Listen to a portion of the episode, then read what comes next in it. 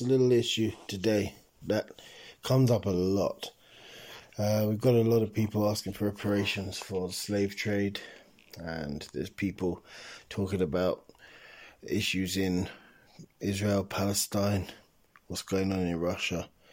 But, you know, we have to be real about these things and we have to address them not in the moment. I think a lot of people want to address these things in the moment. They say, well, you know, this is 400 years of, this is 300 years of, this is eight months of. And that's great. You know, we, we need a timeline, don't we?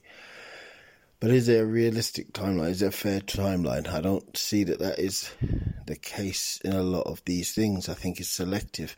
Timelines are selective. We turn around and say to ourselves, okay, you know, we need, we need to draw a line in the sand. What's fair? What's just? And often it's very one sided. I often say if you've picked a side, you've lost the argument. That's a fact. At the end of the day, you know, picking sides and arguing for that side, you're not really trying to resolve any issues. You've just determined in your own mind that there's an issue and it needs resolving, and you're going to be the one to resolve it. You're going to be an advocate. You're going to fight this evil oppression or whatever it might be. But in reality, it, it, that's that's that's not reality. You know, that's not how life works. That's not how history works. There's a long pattern of history. Humanity as a whole is not just place. It's not. It's not something that's built into people. Uh, often I discuss with people the concept of justice.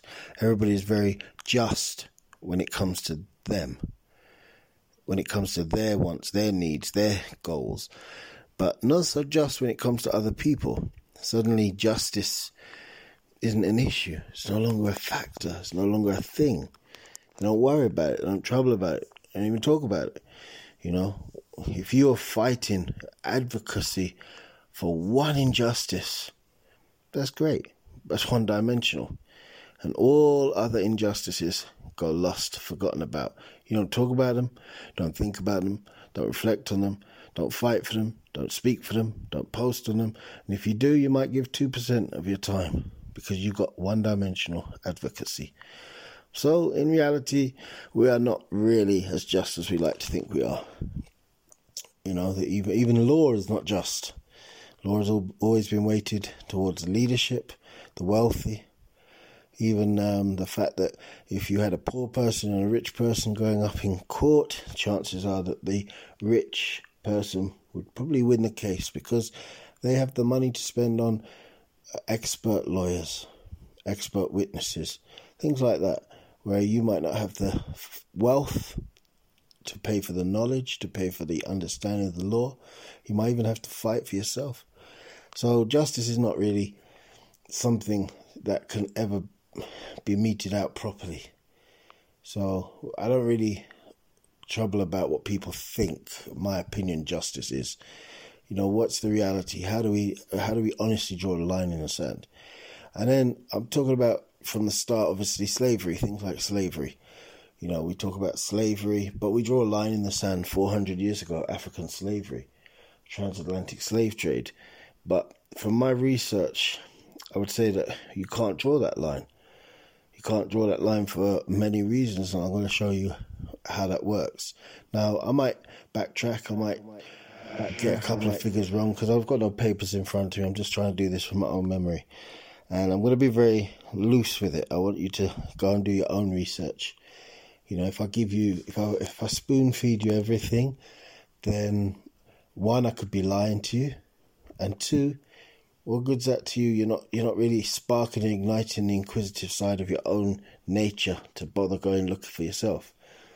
But anyway, earliest civilizations that we know about on record come from places like Egypt.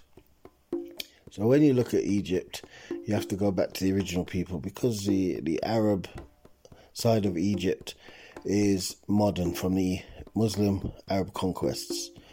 So prior to ancient Egypt, most people have now concluded and recognized that ancient Egypt would be considered Nubian, black, so not Arab at all.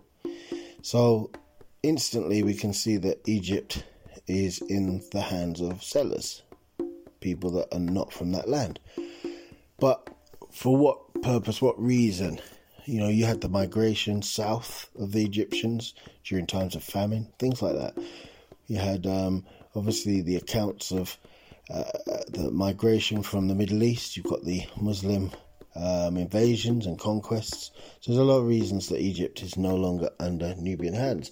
However, when we're talking about historically slavery, the records of slavery in Egypt, building of the pyramids, the um, biblical accounts, it, we we forget we don't take into consideration that that was a Nubian place. So we had Nubians enslaving other people. So that's one principle, and that's from you know you talk about 2000, 3000 uh, BC before Common Era. Um, so that's one of the earliest accounts of slavery. Then you look forward and you say to yourself, the accounts of um, the biblical accounts or the movement, the migration of Abraham and the claim to the land of Israel. So you got the Palestinian um, argument today. Now, if you look at the historical records, we go all the way back to um, around the turn of the centuries under Roman rule. Is under is Jewish majority, but it's under Roman rule. So you have to go back a little bit more. So then you're looking at the um, Jewish people because of Abraham moving to from Ur, which was Babylon, ancient Iraq, Iran. He moved across to Israel as we know it today, uh, that land, that region, and claims to have um, inherited that land from God. So whatever you believe, you know that's that's a historical account in general. Now when he when they went there, when Israel went there, when uh, Canaan went there, when Moses didn't enter the land but went to the land, they took it from a people group, and that people group were the Canaanites. Along those lines, and again, I want you to do your own research because I'm not going to keep throwing names about everything. But Canaanites, now the Canaanites of that era would have been considered Nubian because the empire of uh, Chem or Ham was Nubian. It was Egyptian Nubian, and that went all the way up to Canaan. So it was Canaan tribes of Egypt. So the first thing you can see is is that a, a Middle Eastern man conquered or took the land through his descendants from um, the Nubians in Canaan, Israel. You know, that's so you could draw the line there and say, well, therefore it's Nubian land. But we've got to look deeper. You know, the concept is is okay. There's an inheritance there, or there was wars. Now we know that there's wars. There was wars when um, the northern Africans moved down to southern Africa. They had to conquer lands from Africans, other Africans. So that's not an issue. That's an issue if you, you're taking color into consideration. But a lot of these things are not color based, particularly. It's just tribal based, tribalism that just happen to be of different colors. So you can see when Israel is recorded to have left Egypt, so Israel, you could consider the um, Middle Easterns, you know, in the sense of, um, as I said, Abraham from Ur, his descendants, in Nub- Nubian or Nubian Egypt, they were slaves. They left Egypt, went returned back to that land of Canaan, the land called Israel, and settled in that land again. So you've got that movement. You've got the record of when the Romans took control of Israel. So it's under Roman rule, Roman occupation. And when um, Constantine converted to Christianity around the year 320, um, during his rule, he converted the whole of the Roman Empire to be Christian or, or Roman Catholic or whatever you want to call it. You know, there is a divide there as well. So you can see already now you have a Christian majority in Israel, just like that overnight, around the year three, well, about 300 plus.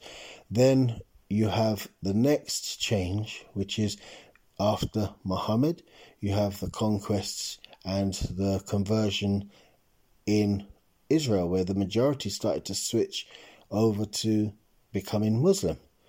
And that became part of the Ottoman Empire until fairly recently. Now, in that period of time, there was a alteration in the system. So this is I'm I'm tangling this all up together so you can see a little bit better. So there was an alteration, and that was when the British Empire defeated the Ottoman Empire. The Ottoman Empire was crumbling, and the mandate, the rule of the Palestinian land became British. Now, this, this had happened around the time that the Christian Palestinians wanted freedom from the Ottoman Empire. So the Christian Palestinians wanted to be free of the Ottoman Empire. And that was about the same time as the Zionist movement and the return to Israel. There was already a north and a south of Israel. So you had the northern part or southern Syria, it was considered by the Ottoman Empire, and they that was called Jewish Palestine. Then you had southern Palestine, which were predominantly where you had the Christians who wanted the freedom from Ottoman rule, and you had a mix with the Muslim Palestinians. So you had that going on at the same time with the British Empire and the, the alterations there. You had the pogroms going on in um, Europe and Russia. Pogroms, obviously, we were referring to the Russian persecution of the Jews. so you had that going on as well. Now I'm going to take you back, take you back a little bit again. So you're about the year 700 when the Muslim conquests were going on. You had northern African Muslims, and around that time, you had Mansa Musa. Mansa Musa was considered the world's richest man, even to today, world's richest man in history. And one of the things that Mansa Musa, he was a um, a Moor or a um, North African Muslim, and he was a very wealthy man. One of the reasons he was wealthy as well, there was records of slavery. So he would have slave trade. So when the Moors were in Europe, bearing in mind from 700 during the conquests, they uh, the Muslim uh, Moors had control of about a third of Europe, Portugal, Spain, up to um, Italy. A lot of that was under the conquest of the Moors, control of the Moors. That continued for 700 years with slavery, European slaves going across to northern Africa. You know, Mansa Musa's uh, wealth, a lot of it coming from slave trade, etc., etc., and also the trade, the trade of slaves, African slaves who weren't part of Mansa Musa's empire that would have been traded as slaves. So you had that going on. Then you had the southern migration of the um, uh, as we know them today, we've got the Ashanti. The Ashanti is supposed to be the Ashant tribe that were part of the Jewish nation. Now, a lot of people don't realize that when the records of um, Noah, uh, sorry, of Moses leaving Egypt, so the Jewish people leaving Egypt, it mentions a mixed multitude. And the mixed multitude left with them and basically had an opportunity or part of a process of becoming one nation. So, one nation under, so forget the color side of things because this is, we're talking about Middle Eastern people and people of mixed multitude. Now, mixed multitude doesn't mean one nationality, doesn't mean one color, it's mixed. Now, they left with the descendants of Abraham. A lot of these are historical records as well.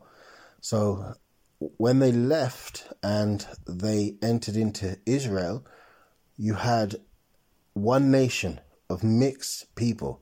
It was irrelevant. The color was irrelevant.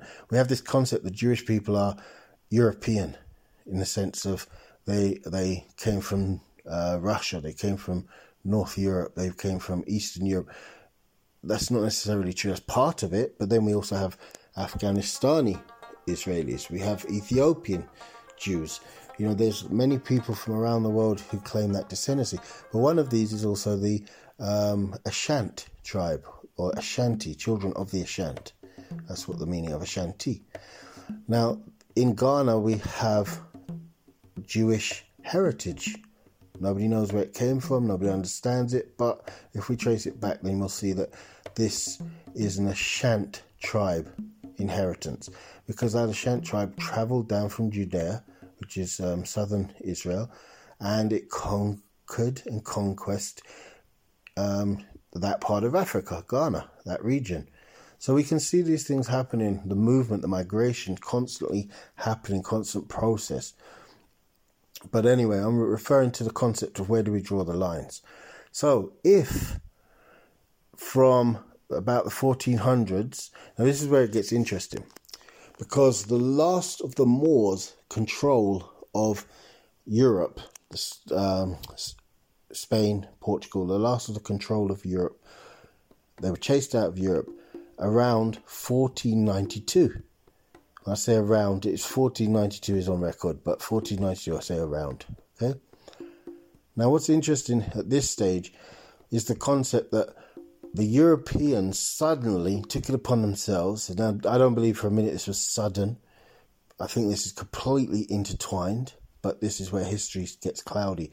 So suddenly the Europeans decide uh, with Columbus that they're going to venture to the edge of the world where you know it's not actually flat Earth. They're going to venture to the end of the world. You're going to have to join me for part two.